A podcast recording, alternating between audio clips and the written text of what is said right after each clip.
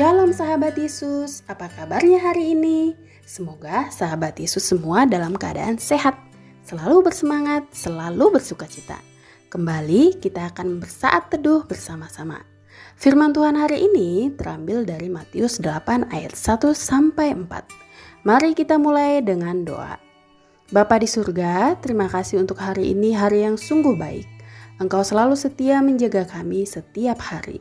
Saat ini kami anak-anakmu rindu mendengarkan firman-Mu ya Tuhan. Berkatilah saat teduh kami ini agar kami mengerti dan mampukan kami untuk taat melakukan firman-Mu. Dalam nama Tuhan Yesus, amin. Sahabat Yesus, mari bersama-sama membaca firman Tuhan dengan bersuara. Matius 8 ayat 1 sampai 4. Yesus menyembuhkan seorang yang sakit kusta. Setelah Yesus turun dari bukit, orang banyak berbondong-bondong mengikuti dia. Maka datanglah seorang yang sakit kusta kepadanya, lalu sujud menyembah dia dan berkata, "Tuan, jika Tuhan mau, Tuhan dapat mentahirkan aku." Lalu Yesus mengulurkan tangannya, menjamah orang itu dan berkata, "Aku mau, jadilah engkau tahir." Seketika itu juga tahirlah orang itu daripada kustanya. Lalu Yesus berkata kepadanya, "Ingatlah, Jangan engkau memberitahukan hal ini kepada siapa pun, tetapi pergilah, perlihatkanlah dirimu kepada imam, dan persembahkanlah persembahan yang diperintahkan Musa sebagai bukti bagi mereka. Demikian pembacaan Firman Tuhan.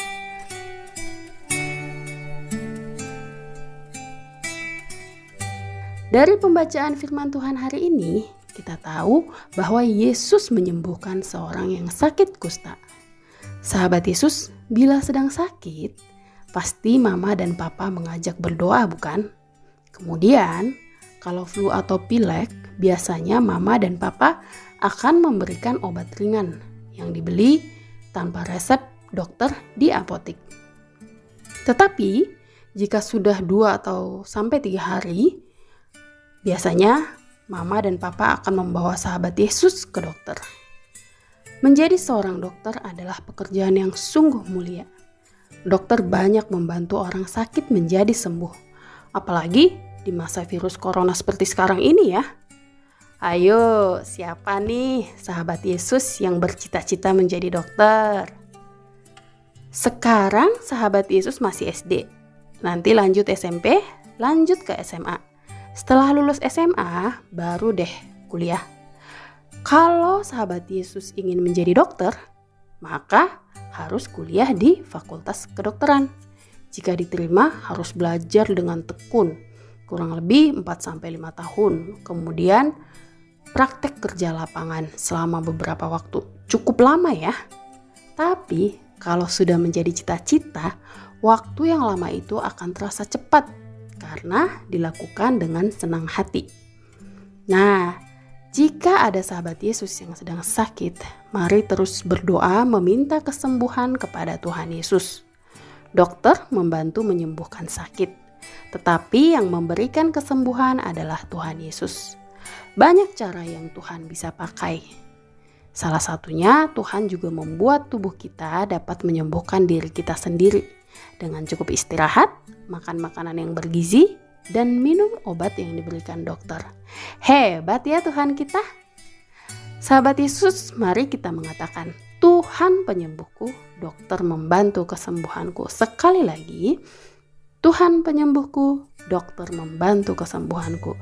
Mari kita berdoa. Bapa di surga, terima kasih Engkau selalu memelihara kami dengan baik. Terima kasih atas anugerahmu memberikan kami kesehatan dan juga memberikan kami kesembuhan ketika kami sakit.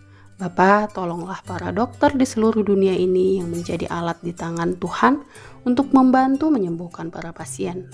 Tolonglah juga para perawat, asisten dokter yang menjaga setiap pasien, dan berkatilah obat-obatan serta makanan, minuman yang masuk ke tubuh pasien untuk membantu kesembuhan. Dalam nama Tuhan Yesus, amin. Sampai jumpa pada saat teduh berikutnya. God bless you.